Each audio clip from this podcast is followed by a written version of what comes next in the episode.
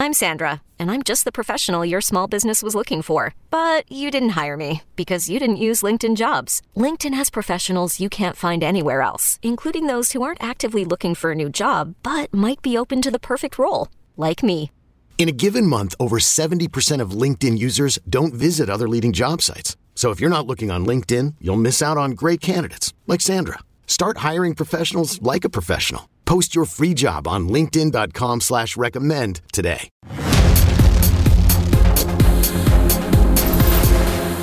Welcome to season two, episode 70 of Comic Book Nation, the official podcast of comicbook.com. I'm your host, Kofi Outlaw, and with me today, I got Matthew Aguilar. What up? Producer Jim Viscardi's back with us. Hello.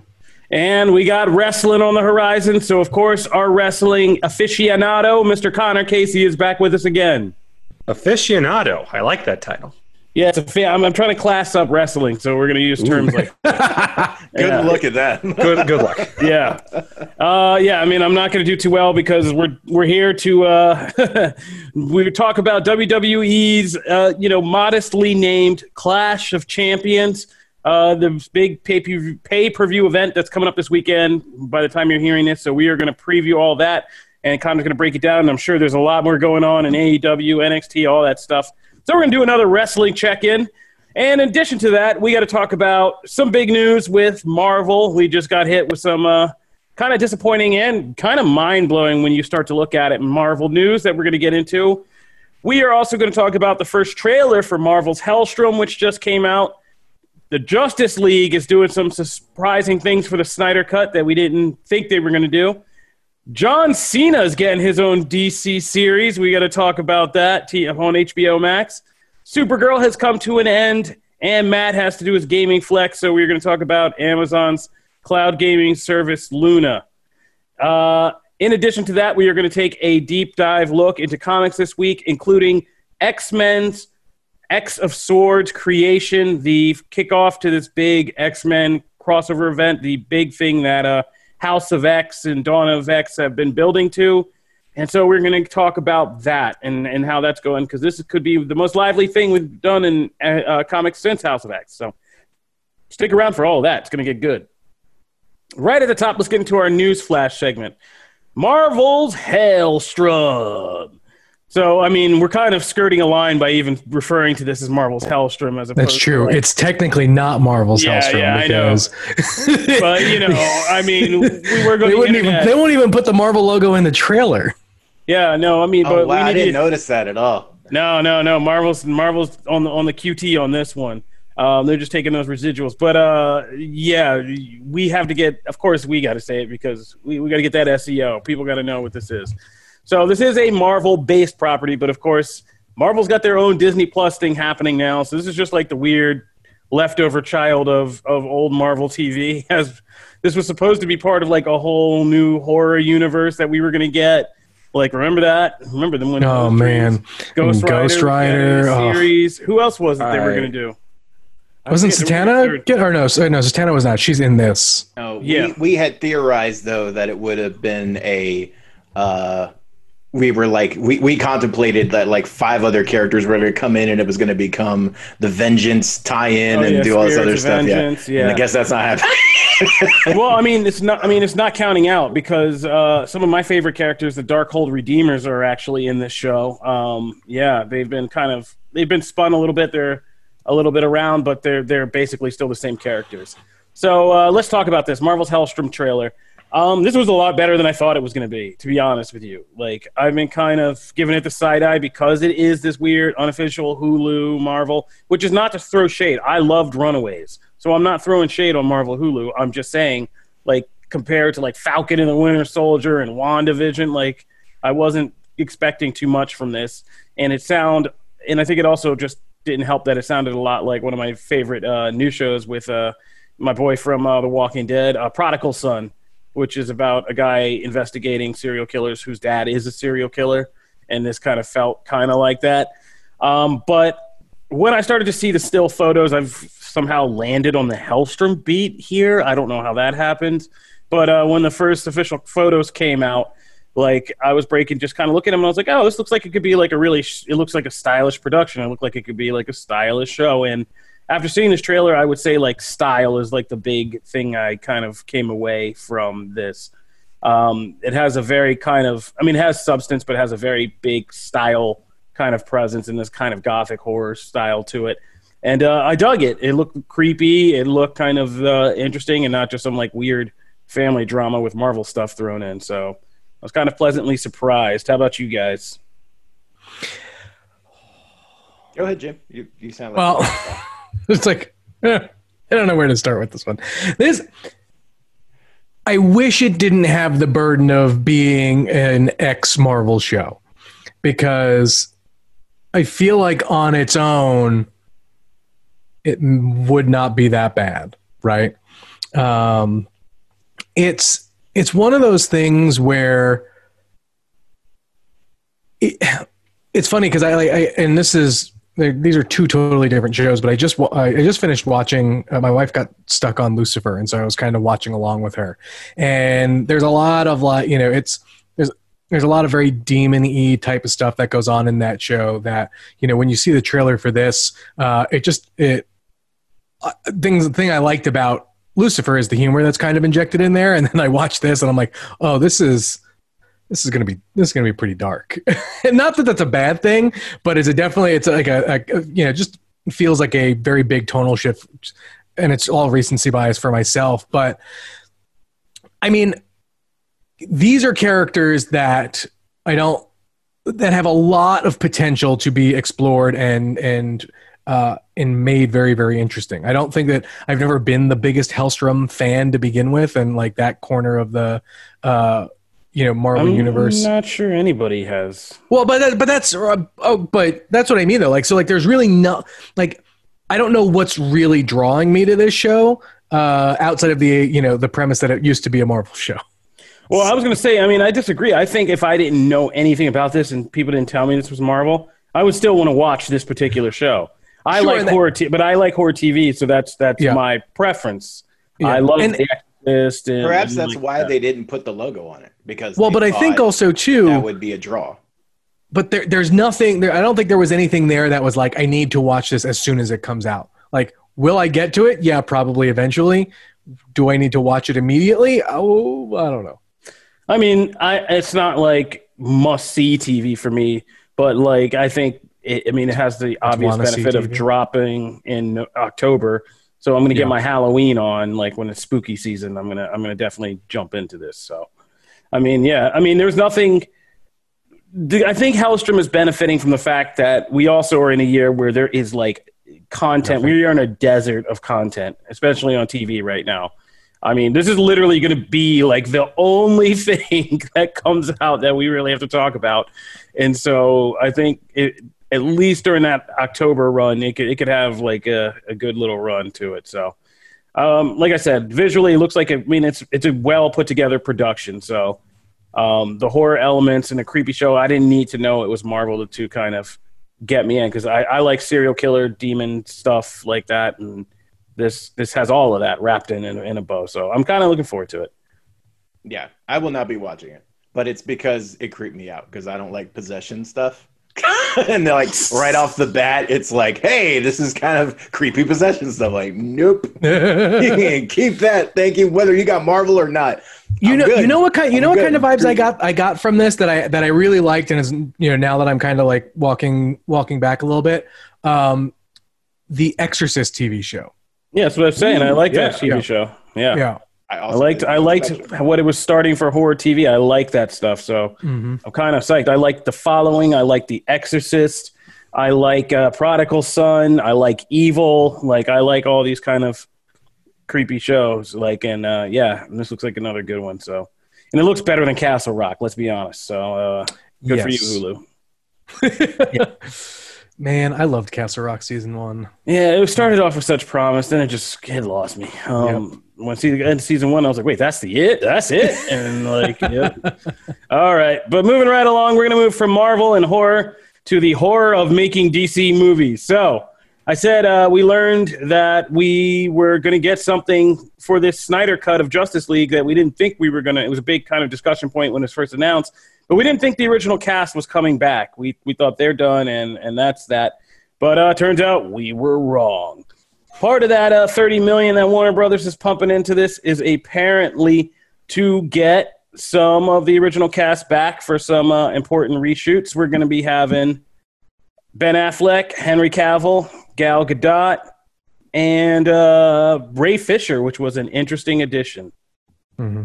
Yeah, so I think one of the things that we want uh, we should probably make clear is that, that the report said reshoots and additional photography, and and sometimes those terms can go hand in hand, right? Where they may be filming new new stuff, but that stuff that like there still may be scenes that Whedon shot that were you know originally Zack. So so I think we're getting a little bit a little bit of both, uh, but also too um, that thirty million number I think is now uh, you know I think we've seen a few times that the uh, there was someone at HBO Max who said that they were going to that like the 30 million number is probably going to get bigger and i think that's where we're, we're, we're seeing here we're like if you're going to bring everyone back to shoot for more stuff it's going to cost more because i would imagine the 30 million is probably just that visual effects budget by itself uh, but That's what you I thought. it- so Yeah. yeah, like I, I kind of thought that was just to finish what was there. I remember them saying they weren't even doing reshoots at one point. They Yeah, were no, well. it The, the original that. the Yeah. original plan was that they that they weren't, and so clearly it looks like they have gotten to a point in the process where they feel that that they need to. So it's it's even more proof that this theory that there was a, a, a secret cut of this hidden away. This is even more proof that that never existed and that they're Oh, making they had to make more oh. stuff. Yeah, Well, I I, think- I, I, I wanted to address this, yes. But let's be clear. That rumor and confusion was Warner Brothers' fault. Like, that was not the fandom's fault.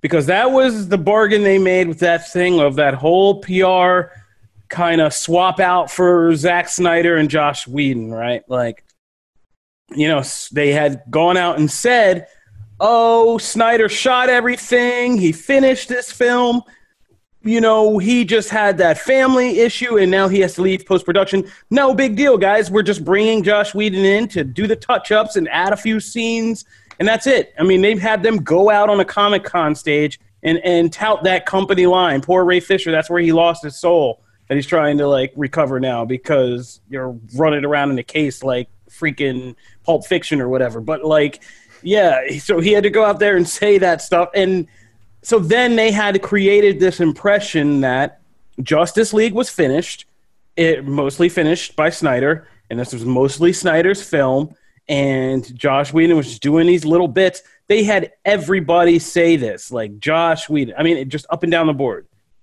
So yeah, when they people saw it and thought, "Oh no, we know that uh, there's something else," they were going back to the acclaim the studio made that J- that Zack Snyder had basically finished a film. So they couldn't, and they just kind of played the line. They didn't say anything. And so they could have shut down this, and that was a catch 22 of the Snyder thing, of the Snyder Cut movement. They could have come down and said, Stop it. We never finished this thing. But then to do that, they would have to say, Nah, we just didn't like it. We yanked him out like X amount of the way through, and this is now a Joss Whedon film. Surprise. and, like, yeah, and going through that. But, you know, they held. by the uh, way, I they, held to the lie long enough to that now we have this thing coming true. So there you I go. I did notice that, baby. like, I can't remember what. I think it was that article that actually talked about this in particular, but also like a couple of previous reports are still sticking by the like the initial reason that Snyder was let go. Like, you know what I mean? Like that's still like they still haven't really addressed all that. Like it's still kind of that same like Kofi was talking about, kind of that same report from way back when. Like they really haven't walked that back either, even though they've done all this stuff around it and kind of Yeah. danced around it and said all these things. They still actually haven't acknowledged that like all of that was mm, BS. Yeah, we like statute of limitations. We've known for a long time that a lot of that was BS. Like, yeah, ex- well, exactly. and I feel like everybody kind of knows, long time. but like, yeah. they've never. They still kind that's of a just messy keep situation that I am not stepping into. Like, yeah, that Momoa just stepped and- into. It's, yeah, Hollywood and PR and and what you say and all this stuff. Like, yeah, I'm not stepping into that pool. Um, but yeah, we've known that for a long time, and you say know, you, say me. stop it. And, like, yeah, but now the cast is coming back. But yeah, it proves. I mean, this is this is actually the chance for Zack Snyder to actually put together the film that he wants, and not even. I mean, it was always a problem. I mean, this has actually weirdly worked out better because I was Yeah. here. I remember being doing this ten years ago when it was just Justice League with the two Roman numerals already when they announced it one and two. It was like 2017, 2019, baby. Those are gonna be crazy years. But um, yeah, like so this actually has somehow worked out to him getting to make that crazy Justice League longer thing that would have never fit in a theatrical film anyway. So kudos to everybody. HBO Max, get them subs. I'm loving HBO Max anyway. Um, all right, so that's one thing on the DC front. Let's keep moving. We also got to talk about. Uh, Oh wait, wait, wait. Can I just add? one- Can I just add one more quick thing, really, Oh, yeah. really quick? Because, I like like you just kind of mentioned, like you know, with the, the Roman the two, the Roman numeral two or whatever. It'll be very interesting to see how this ends, and like and like whether or not Zack Snyder is going to tie a bow on this story, and like like that's where the bulk of the potential reshoots are, are going to be, or or like we're going to talk about, will it leave it open ended for potentially other things in this universe? I mean, it kind of has Zack- to open the door to Flash, at least. We know, like, I mean, right? if you're Zack though, from like Zack, like from from his point of view, why the hell would you put a bow on it? Like, do exactly what you were gonna do, and then gauge the interest, because then it, it puts them in a position of if there's enough, you know, uh, reaction to it, then you have the possibility of like getting your other movie, right? Like, I don't know why you would shoehorn, especially since it's like this six hour opus, like his original two movie plan, plan was just like ridiculous. But Yeah. like, uh, why would you? Like, it, you have the potential for another full movie that you know, you, like you could you could spin if you wanted to. Like for him, I don't see why he would do it. This it. is all a Trojan horse that we can get Ben Affleck convinced to take one month to shoot us a Batman limited series for HBO Max, Absolutely. so we can, and then we can have a Batman awesome TV series and awesome movie, and DC will have fulfilled its its you know its most fond dream, Batman everything. Just like yeah, that's all I'm in this for. It's a Trojan horse to get Ben back. Batfleck. something, yeah. Uh, That's that's all I want out of this. Matt, I feel like at some point though he's got to just cash in his chips and say, "I have pushed my luck so freaking far into an unprecedented situation."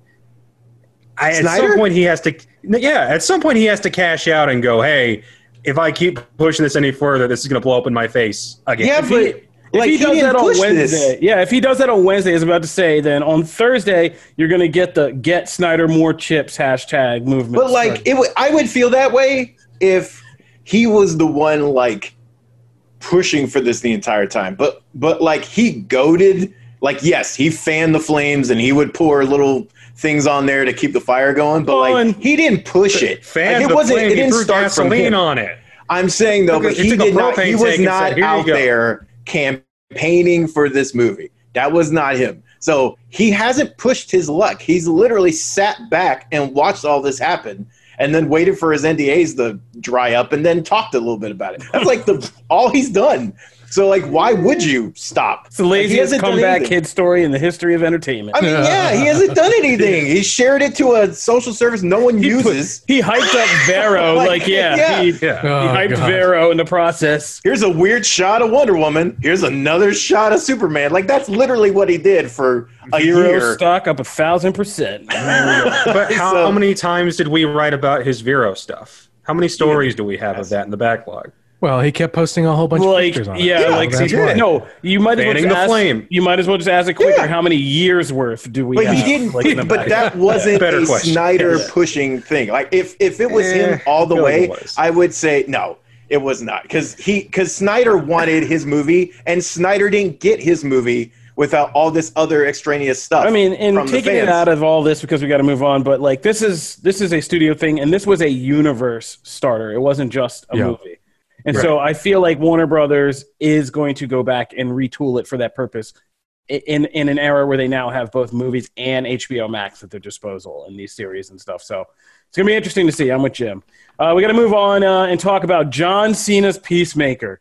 So John Cena's Peacemaker is getting his own series. If you don't know what that means, well, you haven't been paying attention to James Gunn. Guardians of the Galaxy director James Gunn is doing the Suicide Squad, which is coming out next year. And one of the characters that he collected from this crazy assortment of like B down to Z list DC Comics characters is Peacemaker, who is this kind of twisted, like Punisher meets Captain America kind of amalgam, where he's this crazy patriot who does whatever he needs to do to achieve what he thinks is like the cause of freedom and justice, which can mean just like pulling out guns and executing people randomly and, and doing all kinds of zany stuff. And they got Cena for his kind of obviously his wrestling persona and all of that. And so, I mean, he's got like the comic accurate costume with a helmet and stuff. He looks ridiculous but he looks like he's going to be a real breakout star of this movie, like and, and a kind of a hit. We saw just the behind the scenes footage of it at during DC Fandom, and, and you could clearly see them letting Cena kind of ham it up in the best way that plays to John Cena. Um, and like I said, this is going to be crazy. So this is going to be a prequel series showing how that um, uh, Peacemaker gets to be Peacemaker, which I also love because at first when I saw the series, I was like, oh man, like now you just kind of ruined something for the Suicide Squad for us.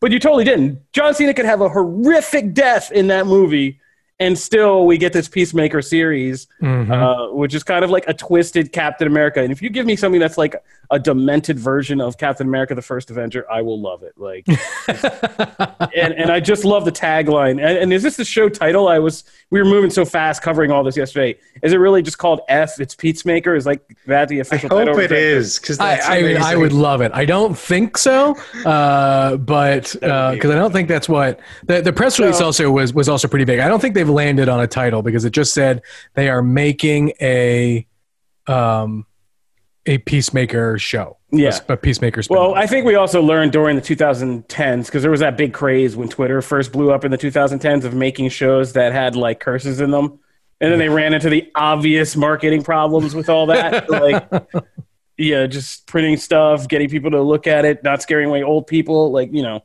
yeah. So I don't think we do that anymore. But um, yeah, this looks like it's going to be a good bit of fun, and uh, I'm just liking DC.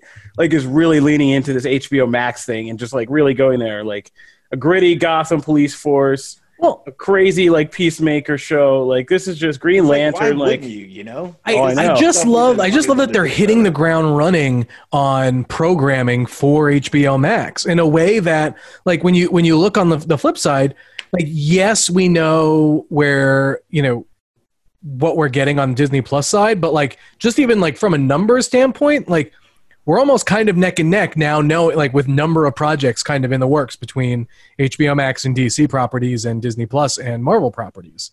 So it but like they're so wildly different right so like you have the stuff that's coming out of batman you have the stuff that uh, is now coming out of um, suicide squad. You still have that green lantern show that's still out there that's still out there to you know to be made. And and like so it looks like it's just going to uh you know kind of be in these in these bubbles which i love because then you're not necessarily constrained to the ongoing narrative that is the MCU, right? Where like the big question has always been like, how are these other things going to move? Uh, these shows going to move if the movies are moving, and you know they solved some of it in the sense of having WandaVision be able to come out before Falcon and Winter Soldier, but like with these DC shows, it sounds like it's not going to matter. So, uh, but it, so it's really interesting to see how Warner Brothers is building, you know, building their superhero franchises versus how Disney and Marvel are are building theirs. Which is, by the way, how it should have been in, in the first place.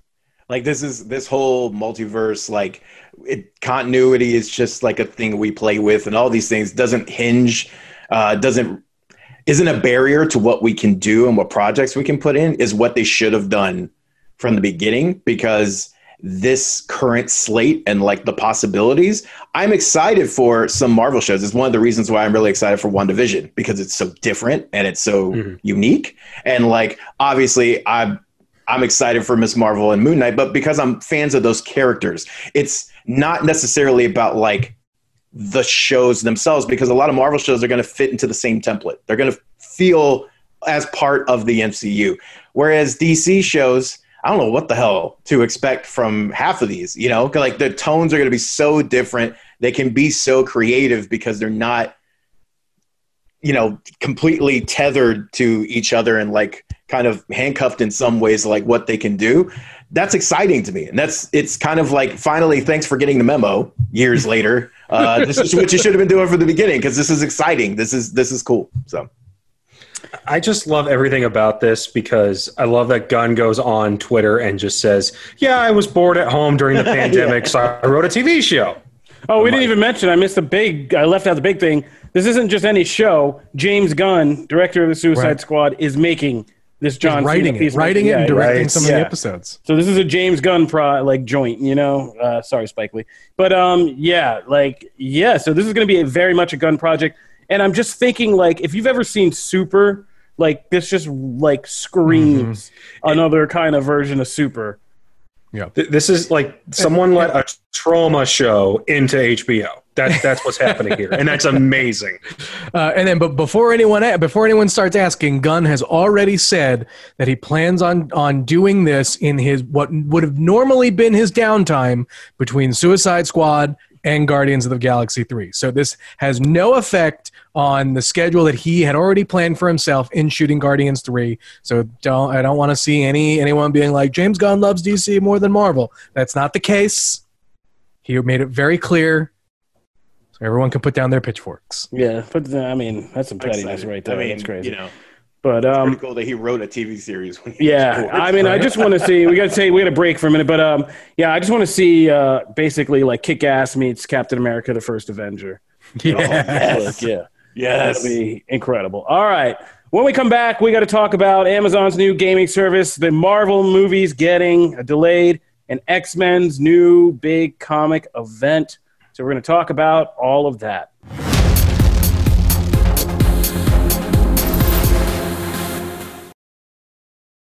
Selling a little or a lot? Shopify helps you do your thing, however you cha-ching. Shopify is the global commerce platform that helps you sell at every stage of your business. From the launch your online shop stage, to the first real life store stage, all the way to the did we just hit a million orders stage. Shopify is here to help you grow. Whether you're selling scented soap or offering outdoor outfits, Shopify helps you sell everywhere. From their all in one e commerce platform to their in person POS system, wherever and whatever you're selling, Shopify's got you covered. Shopify helps you turn browsers into buyers with the internet's best converting checkout, 15% better on average compared to other leading commerce platforms. And sell more with less effort thanks to Shopify Magic, your AI powered all star. Shopify powers 10% of all e commerce in the US. And Shopify is the global force behind Allbirds, Rothy's, and Brooklinen, and millions of other entrepreneurs of every size across 175 countries. Plus, Shopify's award winning 24 7 help is there to support your success every step of the way. Because businesses that grow, grow with Shopify. Sign up for a $1 per month trial period at shopify.com slash odyssey podcast, all lowercase. Go to shopify.com slash odyssey podcast now to grow your business, no matter what stage you're in. Shopify.com slash odyssey podcast.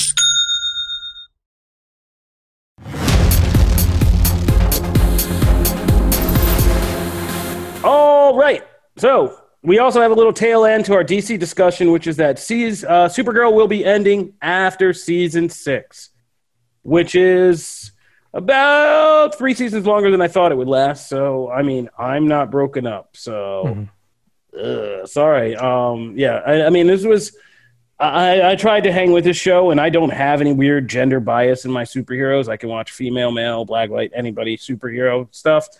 But like, this show was just it, it was all right, but it was just kind of it was a little too soapy right from the beginning for me, like with the original Calista Flockhart stuff uh, and all that kind of stuff. But um, But uh, it got better over time. It found its footing, and I'm and I'm glad that it's had its run. But I think the Arrowverse in general can start rotating peop, like series out after five seasons.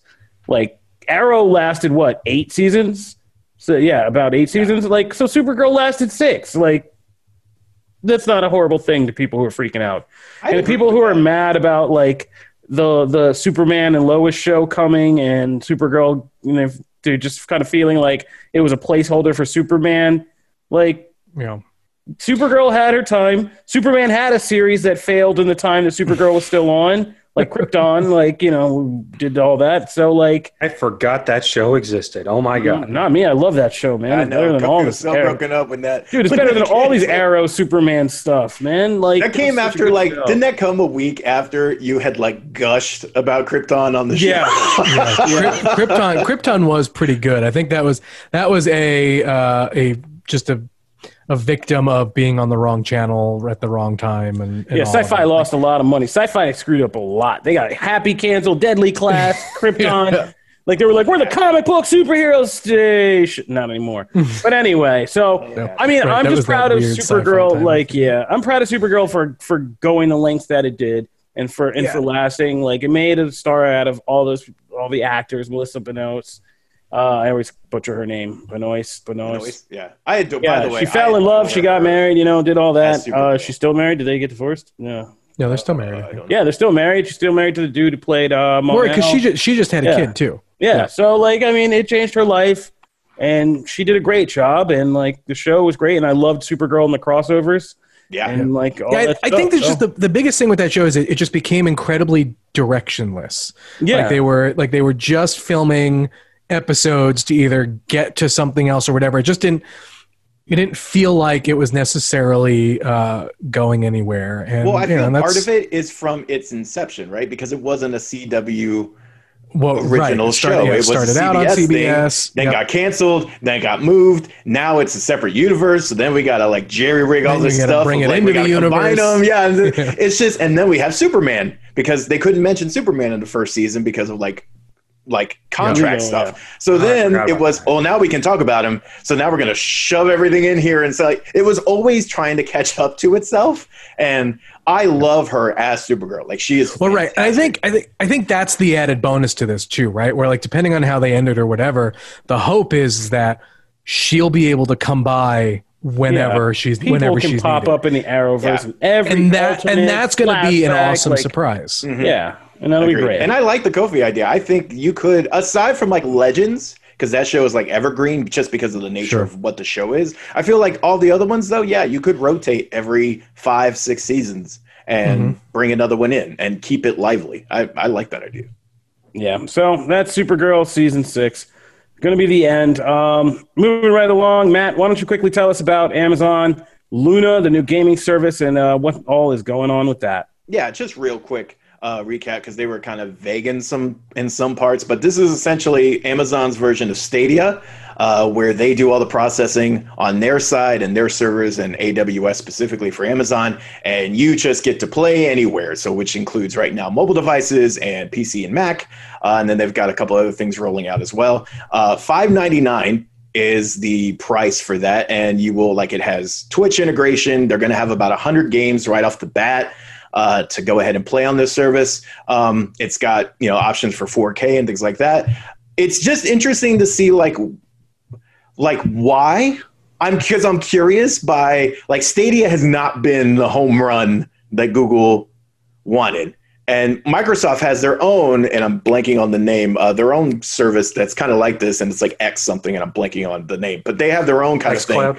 Is it x xCloud? Yeah. So you know that they also have, but again, like theirs is kind of integrated into their whole PC hierarchy and stuff. But this seems just kind of like the hundred games. Like there's some good games in here, but there's not a bunch of good games. There's a lot of like niche titles. You know, you have like Control in here, you have Resident Evil uh, Seven, but like you don't have a ton of other like high profile things. Now the cool thing is that they will have an Ubisoft channel, uh, which is like a dedicated channel, and it will have like new Ubisoft games in there. So like Valhalla will be part of that. Uh, Watch Dogs Legion will be part of that. So it'll be interesting to see like they didn't really describe if that's included in the 599 or if that's kind of like a hey add this subscription to your core subscription thing that like others have done so i'm curious about that but like 599 to be able to game without like you know like just Needing without the hardware console. Yeah. it's cool. It's it's cool. Plus, I dig the controller, which is actually like a straight up jack of like Microsoft's controller. Uh, Oh no no I no! It's the Switch layout. Pro controller, and everybody's I mean, roasting that- it on that- Twitter right that now. That design, but that design is like the Xbox came up with that design, and then everyone else Right. did their best Im- Yeah, impression. I mean that's what I but if always you associate that design up, with like, Xbox. oh my god! Yeah. But like the twin, the way the sticks are laid out, I always attribute to Xbox because I feel like that was the first time a lot of people saw that being done, and that, and they did it extremely well. So everyone else is kind of aped on that, uh, Yeah. even scuffed to a point. But it's an interesting service. I just I'm I'm curious as to who this is aimed at and why they launch it now. When we have like new consoles coming and like Stadia is still trying to find its feet after like a year, I, I, don't know. It's I think it's it's thing. a, I think it's aimed at a casual at, at a much more casual audience. but like right? so Like- is Stadia. Well, sure, but but that's but but here's the here's the biggest difference, right? It, it, it depends on your household or what, or, right? Like you're either like an Amazon smart device household or you're a Google smart device household or whatever. And so if this is going to connect in with kind of all the other stuff, here's the other thing that like the, that Amazon has that Google doesn't, uh, and it's Twitch. And I can only imagine that there are going to be Twitch integrations here that are going to make it easier for anyone else wanting to kind of jump into that space than than anyone else, right? Oh, there are. if I mean, they made a like point if- to like highlight that. Yeah. that's what I mean. Like Fortnite moves to like if Fortnite moves to to you know is a able to play to play on that, then like and you eliminate that barrier of being able to like jump to to Twitch or whatever by having it plug into everything else you've got from a Twitch standpoint. Not only that, there's like there's all those Prime perks that you get or you know for Twitch, Twitch Prime that I imagine you can get with games that are gonna are gonna go here.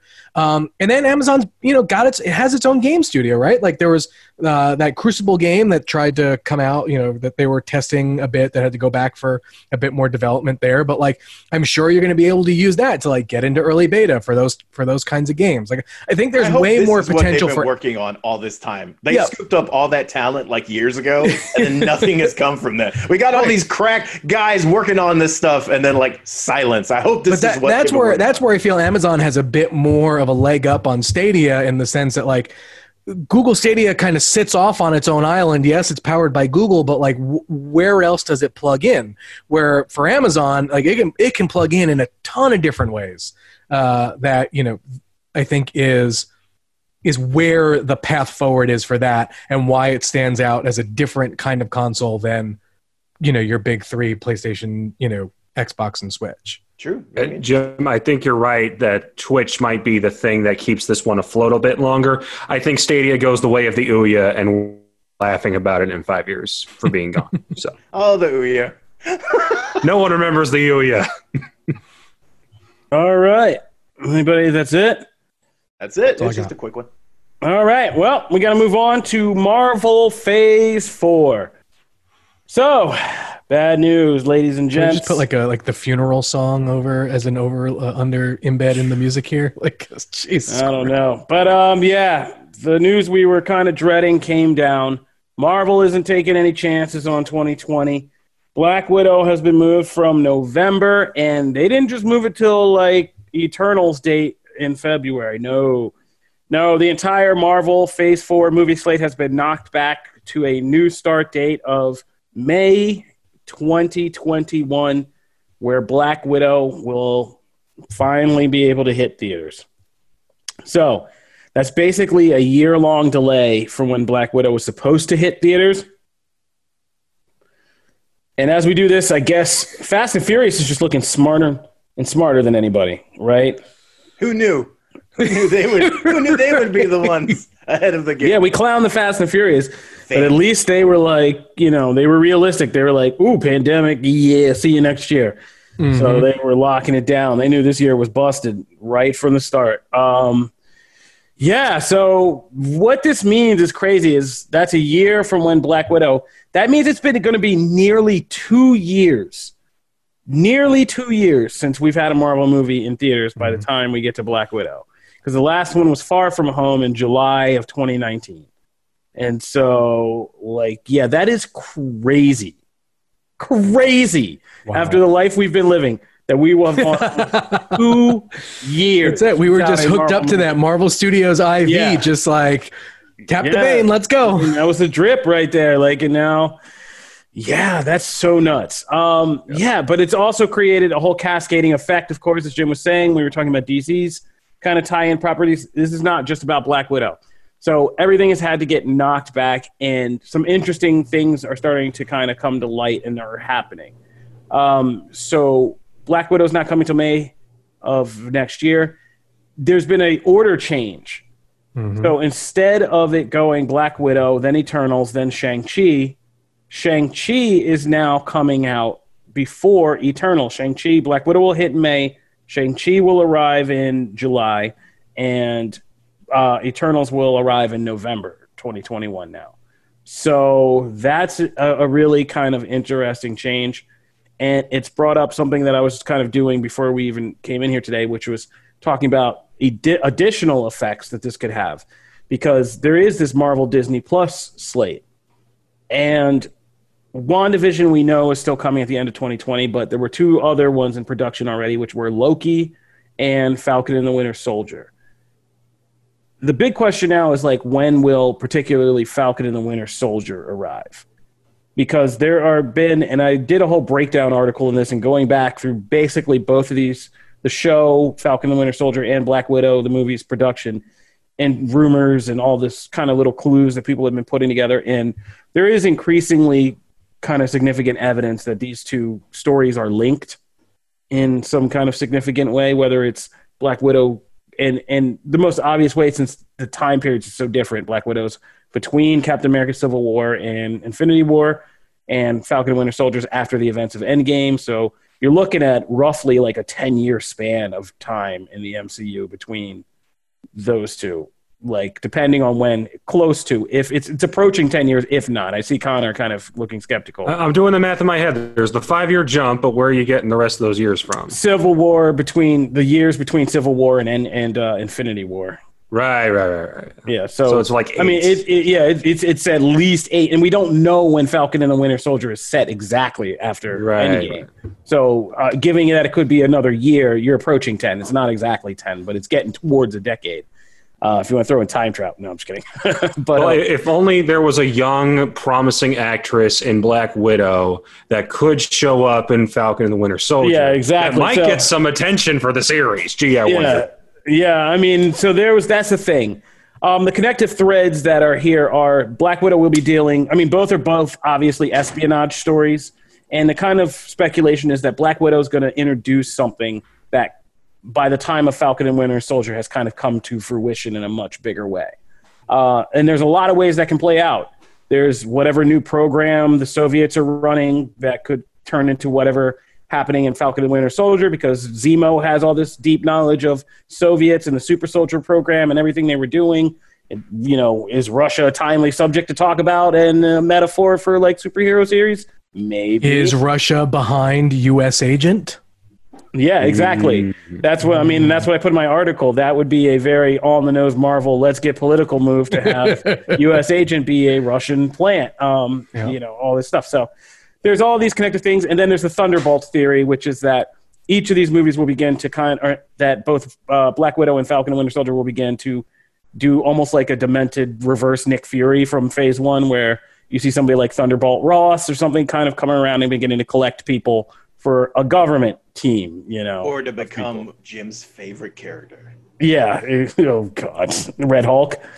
Yeah, I mean, I want, Red Hulk? I want Some Red Red Hulk. I want some Red Hulk. There better be some Red Hulk. That'd be, I mean, She Hulk better throw in some Red Hulk. Otherwise, and there better be a Tri Hulk battle in that piece, like, or I'm gonna walk away. Um. Anyway, yeah. So anyway, I'm getting off topic. So like, yeah, there's all these connective tissues that we see that can be there. So it basically boils down to the fact that it seems like Black uh, Falcon and Winter Soldier has to come after Black Widow which means if Black Widow's not coming to May, there's a good chance that Falcon and the Winter Soldier will also get a year long delay from its release date and come in summer 2021. And that's speculation. I don't know that. So don't send me your hate tweets. I don't know that. I'm just speculating. but there's evidence to, to that that stacks up. Uh, You know, I just All your so hate tweets too. Yeah, Comic Book Nation has an official uh, Twitter account. Send it there. Go Um, follow it. Yeah, and so uh, basically, besides the rumor evidence of the story elements, there's also the fact that Falcon and Winter Soldier got slammed in its production cycle by the lockdowns and the pandemic, and it's just now getting back to shooting. And Marvel, it seems like this is going to have some pretty big sequences, effects, things like that. So why not take the time, do it right, and then just put it out in time for summer next year? What are we racing for? That Valentine's Day slot? Like, come on. We're not going to get done this year, so you might as well just keep it and pack summer and make it exciting for fans. Just start hitting them with like Black Widow. I mean, it'd be awesome if we got it as a package, just like Black Widow in theaters, Falcon and Winter Soldier on Disney Plus that weekend, and just go like crazy deep Marvel. That'd be awesome. Like watch Black Widow, then see the story continue on Disney Plus. Like, yeah. That'd be So, awesome. Yeah. So I mean, the possibilities are wide open, but uh, yeah, we got to start doing that. Um, and it seems clear to me the other side of this is that Phase Four has two distinct storylines really building here. There's whatever's happening on Earth uh, with all this kind of crazy espionage, next phase of crime or spies, assassins, super soldiers, whatever. And then there's all the cosmic stuff that's going to be affected by like WandaVision, whatever's happening with Loki, kind of Doctor Strange, wherever Kang fits into all of this. And so, like, yeah, I mean, it kind of makes sense that they can play with the order a little bit and just maybe get some of the more grounded crime espionage stuff. Because Shang-Chi is going to kind of introduce a crime, possible crime syndicate run by the Mandarin that has all this kind of mystical things. And it'd be a good bridge piece in a certain kind of way. So I'm kind of interested to see what's happening here. How are you guys feeling about more 2020 depression? uh, I mean, I, I mean that, that's the thing. It's I mean, Falcon and Winter Soldier clearly is still doing more f- filming, and so like that's inevitably going to be delayed. So maybe this you know Black Widow move is kind of a blessing in disguise and a necessary evil kind of thing. Um, I think the the big question is is uh, how how and where Eternals fits into all of this too um, with given like kind of the the cosmic stuff. And I'm just really curious to see like what kind of story that is setting up. Um, but also, I think there's there's actually like three kind of threads being here because I think you've got your Black Widow and Falcon Winter Soldier kind of thread. You have your WandaVision Doctor Strange thread. Um, and then you potentially have like I guess maybe the Guardians is connected in some way, but Guardians and um, Thor and Eternals I think are probably that that third um, thread. And then you've got to think they've, they're going to start on She-Hulk and Ms. Marvel and Moon Knight pretty soon as well. So like how does that fit into the the grand scheme of things? And I think it's one of the things that everyone has come to love about the Marvel Cinematic Universe. And I think that just because it's come to a, a grinding halt and we had like that story hasn't been able to progress, it just leaves us all kind of fiending for literally anything. Um, and I, I know we're all saying like, oh, we're not going to get you know a Marvel movie uh, this year, but let's be totally honest. WandaVision is basically is going to be shot like a movie, and while it is a series and we're not going to see it in theaters, that's just a long movie in, in my yeah. opinion. Um, but it, I- like I said, like so I remember just like seeing that WandaVision trailer, and it, it's got all of that Marvel Studio shine on it, right? Like it looks really good. It doesn't look like a TV show. Um, it, it does. It looks like a serialized movie. Um, and uh, I'm just, I just need it to start. Just, just push that ball off the hill and just let it start rolling. Yep. Agreed. All right. Anybody else But got also any give more? me Red Hulk. Anybody I- else got I- any more uh, Marvel thoughts? I feel bad for the Eternals cast because they have to wait so long from when they shot to when this thing's actually coming out because that delay is long. They're going to start feeling like the New Mutants cast where they have to Oh. think pretty hard about when they actually film stuff. Wow, that, that's rough. All right, well, we'll be hanging in there talking about Marvel stuff or DC stuff or whatever we can until we finally get back to Black Widow. See you next summer. All right. Moving right along, we're going to flip it up, and uh, I think we are going to talk about wrestling first so I can finish reading this X Men comic that goes on forever. Matt and Connor, give us an update. What's going on with WWE Clash of Champions? Woof. The dogs are psyched for it. Uh, is that like the? That should be part of the promos for this thing. Um, but anyway, They're barking for the big dog, Matthew. okay, take it away, guys. What's going on Got him. wrestling? I got Matt to chuckle on that one. Um, so we've got Clash of Champions coming up this weekend. The gimmick of the show is that every champion must defend their title. So nine matches on this sucker.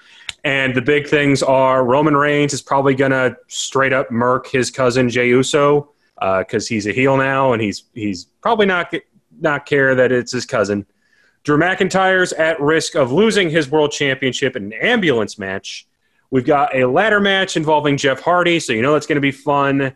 And then an undercard that's not very exciting, but those top matches should kind of carry the whole thing. Matt, is there anything on this show that particularly inspires you?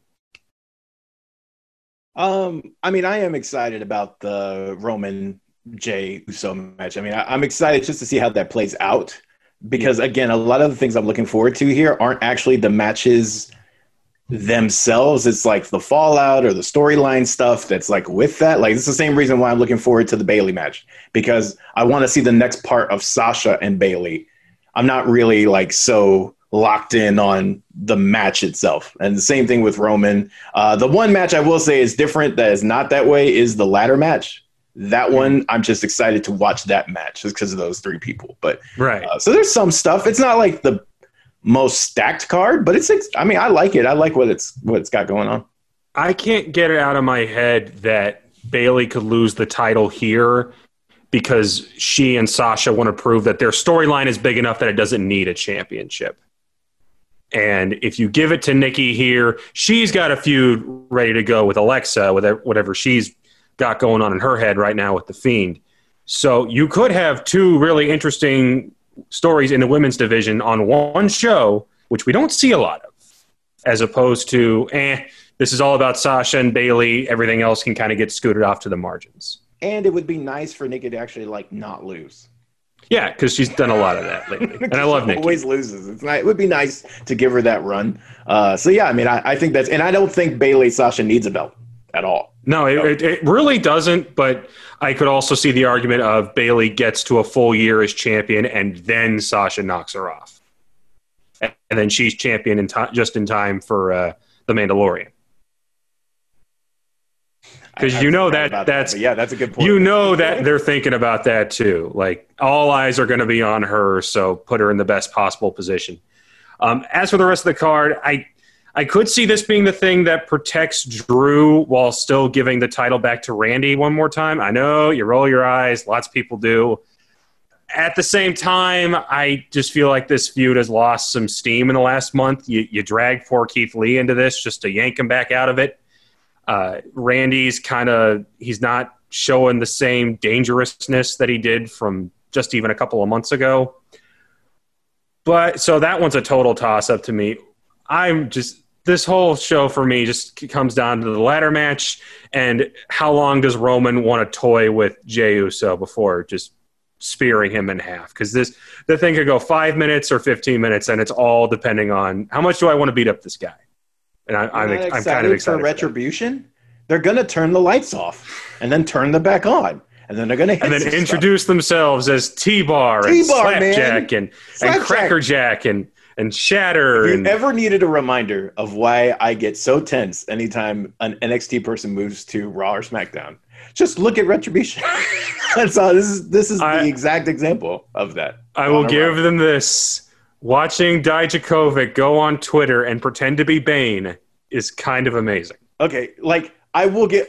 They should get all credit actually because they've they've done their best to one be in on the joke They are, and and they're protect trying it. so yeah, hard. It's not their fault. This is terrible. this is ter- like Mia Yim should not be doing this. Like there's so many uh, Mercedes. It's like she just came off a, a an entertaining feud, and we're like, oh, she's gonna go do something cool. And this is what they like. Poor Mia couldn't even keep the mask on throughout the whole thing because like everything's bad. Everything's bad. and, and the masks like don't hide who they are at all. But everyone's just like, who are these people? We've never seen them before.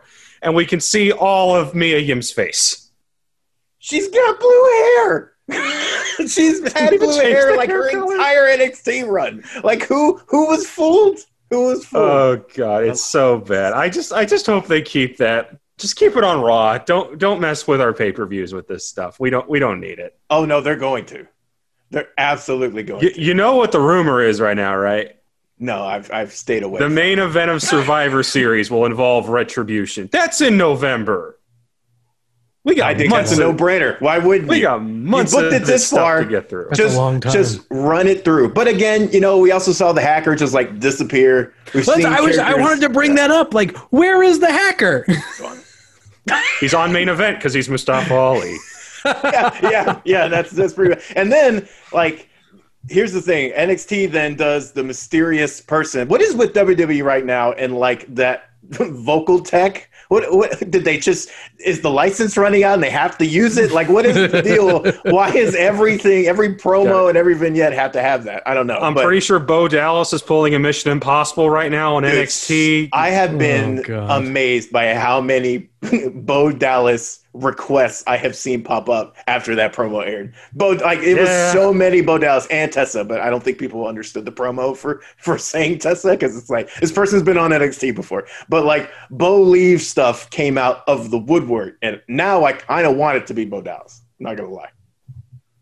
I mean, it's either him or Bobby Roode, and neither of them are going to excite people. They're going to be like, "Oh man, Bobby see, Roode finally Bo able to would. leave Canada. I think Yes, Bo finally. would just because it would be so like what the hell? Like I think there's a, a a bit of like I think people like him and like that character before it got like it ironically, overexposed. I Yeah, like. I I think so. So if you lean into that, I actually think that might be fun. Um, Bobby Roode, yeah, I don't I don't know why he would come back to go to NXT. Like just put him back to whatever he was doing before he left. I don't even remember what he was doing. he was with Dolph." on- in a- I in a don't remember what he's doing. It was that forgettable, but yeah. Jim, any thoughts on Clash this Sunday? Uh, like I said, I am I am I am loving the pairing of Roman Reigns and Paul Heyman so much. It's just it it works. This is the kind of thing that you know I think a lot of older uh, fans have been kind of asking for for for Roman. Um, the real the real question is is that you know they keep teasing the you know, Roman keeps teasing that he'd love to see the Rock at WrestleMania, uh, and so it'd be it'd be really interesting to see The Rock as you know come back and and as a face against a, a heel Roman Reigns. Like it's it's interesting because like that whole story is built around family and uh, and all of that, and so um, I just I, I find it interesting too that like the the Roman change is happening happens like this where he's clearly a much more uh, a, a a tougher a tougher attitude uh, and a, a kind of take no cares I'm going to do what I want get what I want kind of thing. The same, like you know at, at a very similar time where Cody Rhodes is back at AEW in it basically black suit Superman style where he's like I'm going to be tougher and I'm not I'm not no more Mr. Nice Guy kind of thing. And so I'm like there's It- a lot of parallels going on over there as well. So, it- so anyway, it was- It that's that's the how- biggest thing that has me excited for for Clash of Champions for sure. It was funny how Roman goes on. belt. Uh, well, that that that could be on the way. But uh, it was funny how Roman referred to himself as a mafia boss in his interview with Corey Graves today, Yeah. and then out comes Cody last night with that little chain thing. It's like, wait a second. It's like who's passing notes to one another? Come on. Uh, but yeah, so yeah, All right. there we go. That's uh, Clash of Champions. That's Not Clash wrestling of for you. Clans. Kofi, did you finish the comic? I did, and we're going to talk about it. So let's get into it. To fi- finish up today, we're going to do a uh, breakdown of X Men, X of Swords creation, the first part of the 22 part X of Swords crossover. It even tells you what you're in for on the cover. It says one of 22. Okay, but let's be let's be let's make sure everyone knows this. This is built like a classic X-Men event. So the event, parts 1, parts 2, part 3 or whatever are going to take place in the various X-Men books. So X-Men and uh, X-Force and New Mutants and all like so so if you are not like if you're a pull box subscriber somewhere your local comic book shop, make sure that you know you tell your retailer that you want every X of Swords book because you're going to start getting books that you're you don't normally you don't normally get. So if you're just like an X Men subscriber and you only want X, you know, just that X Men book, you're going to miss a lot. So just want to put that out there for folks who may be interested in getting into this uh, and want to know the structure. This is a completely it's built completely differently than if you were to just have started on Empyre with its gazillion D. Yeah, no, it's uh, not. These are not tie-ins. These are these are all main chapters. These are parts of the story. Yeah, this is X-Cutioner Song all over again. If you if you know that reference, Messiah And- and- Complex. So you got to read all the X Men parts. So they want you to buy all the books, getting the sales up. All right, so let's get into the actual storyline. Um, so basically, this book is the kind of payoff for for the Dawn of X line that was kind of reintroduced and rebooted the X Men in House of X, and basically what it does is takes some of the uh, more trash elements of Dawn of X that we didn't like and, and makes them interesting and relevant. Like the whole otherworld thing in this one book is more relevant than all of 12 issues of Excalibur that I tried to slog through. Um, and, and that whole thing. And the premise of the story is that in ancient times, and we saw this hinted at at House of X and explored a little more in Dawn of X, the X Men's new island, the living island Krakoa, is actually, who was this mutant island, is now been re kind of constituted as a very ancient living island that was one of a, that used to be a, a greater whole called Oraka um, that was cut into during a great war by this weapon called the Twilight Sword and allowed beings from what is, if in, you know, Jonathan Hickman does a good job with his charts of finally making this otherworld crap clear to me. I did like a whole study last night of just otherworld and like how it's positioned. But basically, otherworld is like a mirror kind of thing where it has two halves. There's a light half and a dark half, right? And so the dark half now wants to come across. So the Lost, when Krakoa got split into Arakko, it became Arakko and Krakoa. And Apocalypse was the champion of the world who stood there and fought back this demonic horde with his original horsemen, who sac and a bunch of of early mutants he had gathered as almost like a ancient X Men, I guess.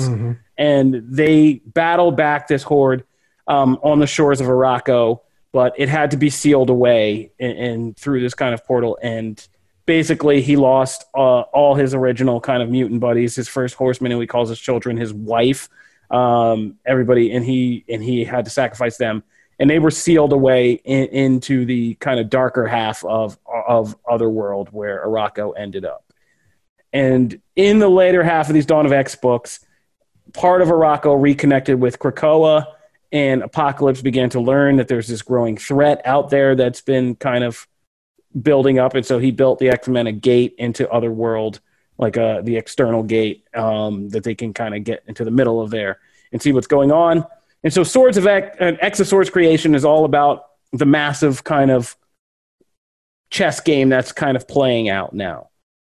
And this series for me, why I liked it is it did what House of X did, and Hickman does so well that I didn't feel was reflected in necessarily in the books uh, month to month, which is making something that feels like almost like a big piece of. Cin- it's very cinematic. It's very big, and it feels epic. And it feels like we're getting into a actual big crossover as opposed to like Empyre. And it's funny because there's a little more apples to apples to this because X of Swords does a lot of stuff that Empyre does in the sense that like we didn't know exactly what the threat was. We had all these mysterious characters. Some of them look Egyptian, some of them look alien. Like we were getting these weird character breakdowns. None of it made any sense.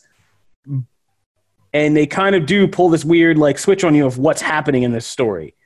But this is actually cool.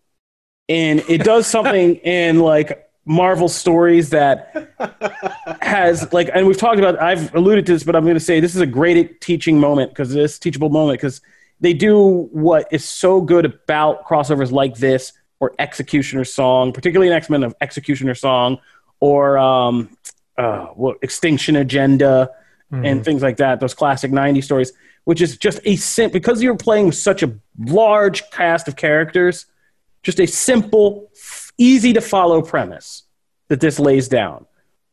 There's an army, this dark army's coming across Otherworld. They get to the like god of Otherworld, Saturn, and she you know, in an awesome, and she's like more White Queen than White Queen somehow. And right? uh, yeah, I thought that's what that was at first. Yeah. like, oh my God. almost down to like uh, that's what I, the one thing I couldn't I couldn't get. I was like, wait, are they? Is that Emma Frost? no, Is the drawings. Yeah, I had to look twice at a lot of the artwork too, um, which is gorgeous. Pepe Larraz in this, um, but um, yeah, I had to check that out. But um, yeah, and so they come to the middle, and you know, she's basically got this world. She stops and is like, yeah, this is not happening. Like, what are you, what are you doing here? What do you want? And they say, we want to go and take over Krakoa. We've been in this sucky land forever. We want to go back to Krakoa, and we're taking it over. And she's like, all right, here's how we're going to settle this: sword fight. Like, we're just going to have a kumite, if you've seen Enter the Dragon, basically, and it, and it's just a sword battle.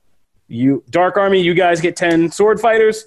You know, Krakoa, it's on you now. You guys, mutants, get ten sword fighters, and we're going to hash this out.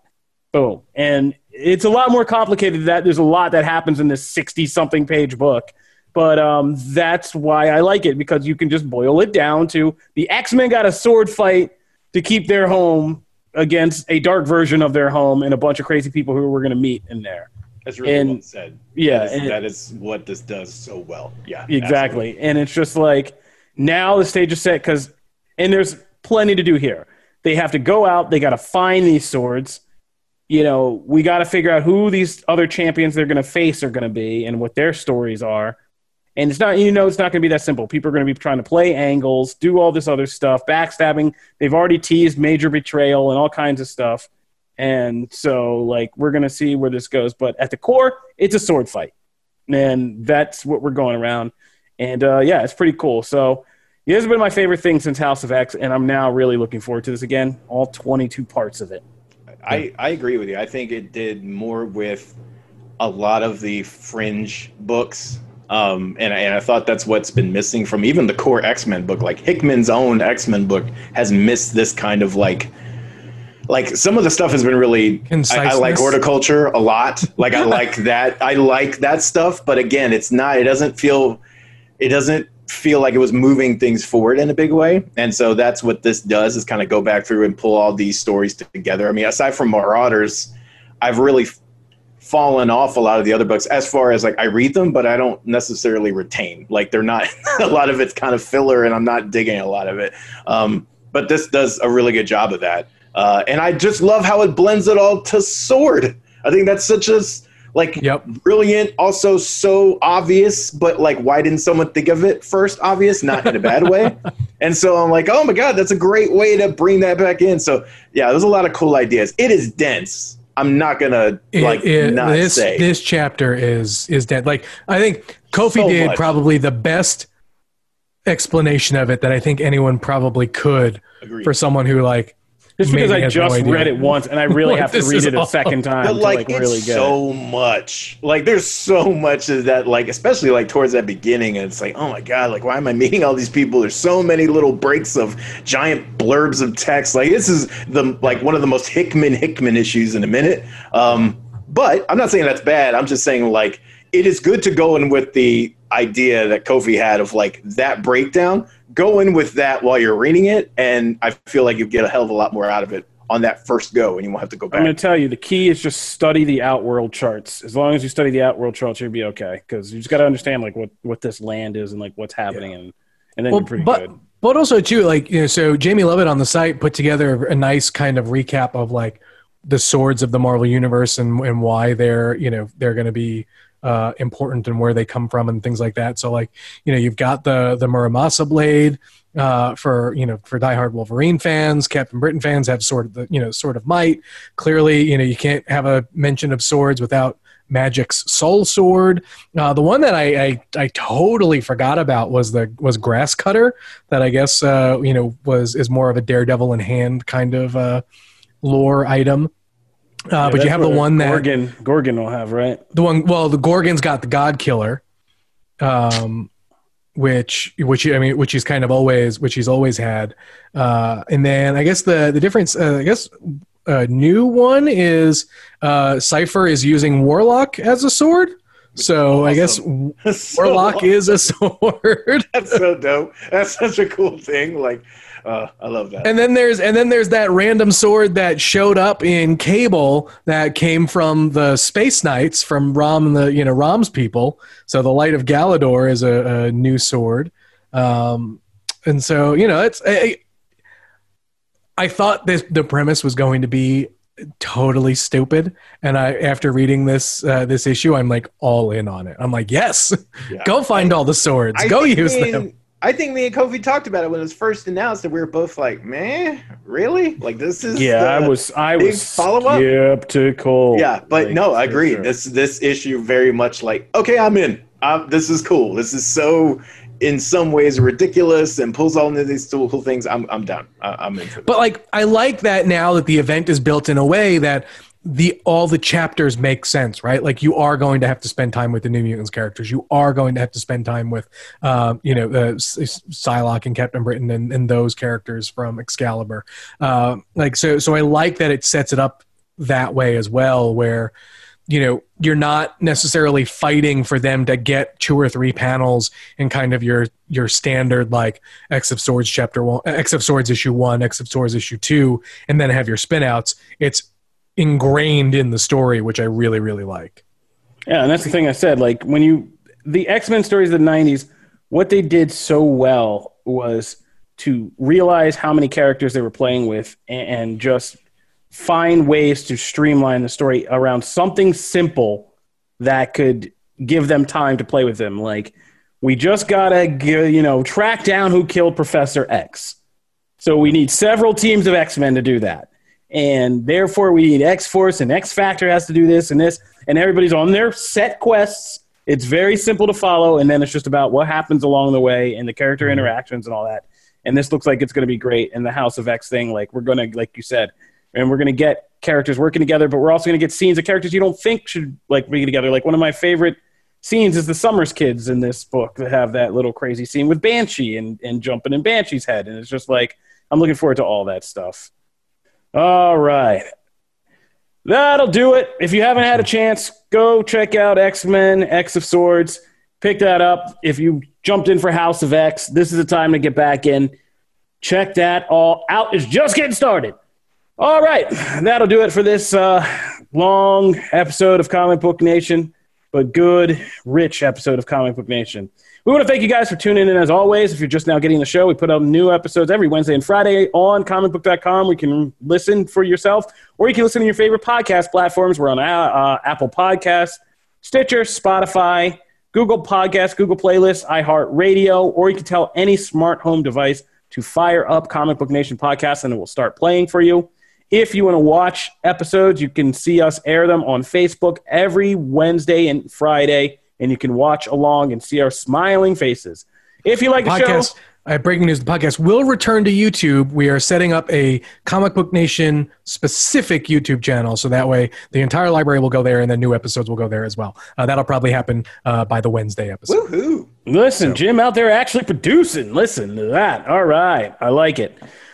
If you are just now getting in the show, leave us a five star review on uh, Apple Podcasts because we are going to be sending out uh, some appreciation shirts to our fans once we get back in that merch closet. And if you want to talk to us, holler at us, drop show topics, we used to tell you you could go to the hashtag Comic Book Nation, but now we got something more official for you. You can just come at us, bro, at Comic Book Nation on Twitter. We have an official Twitter handle now. We will be out there. People like myself and Matt will be uh, giving this thing life, Wendy style. Um, and uh, yeah, we'll be kind of hanging out there, and things for the show will be announced through there, and we'll be putting up all kinds of great goodies on there for you guys. So check that out and follow it now at Comic Book Nation on Twitter. Hit us up because uh, we want to be friends. Hey, hey. Otherwise, that'll do it for this episode. Thank you again. If you're just tuning in, stay healthy, stay checked in. Just stay less stressed in 2020 if you can. And we'll see you next time. Peace. Deuces.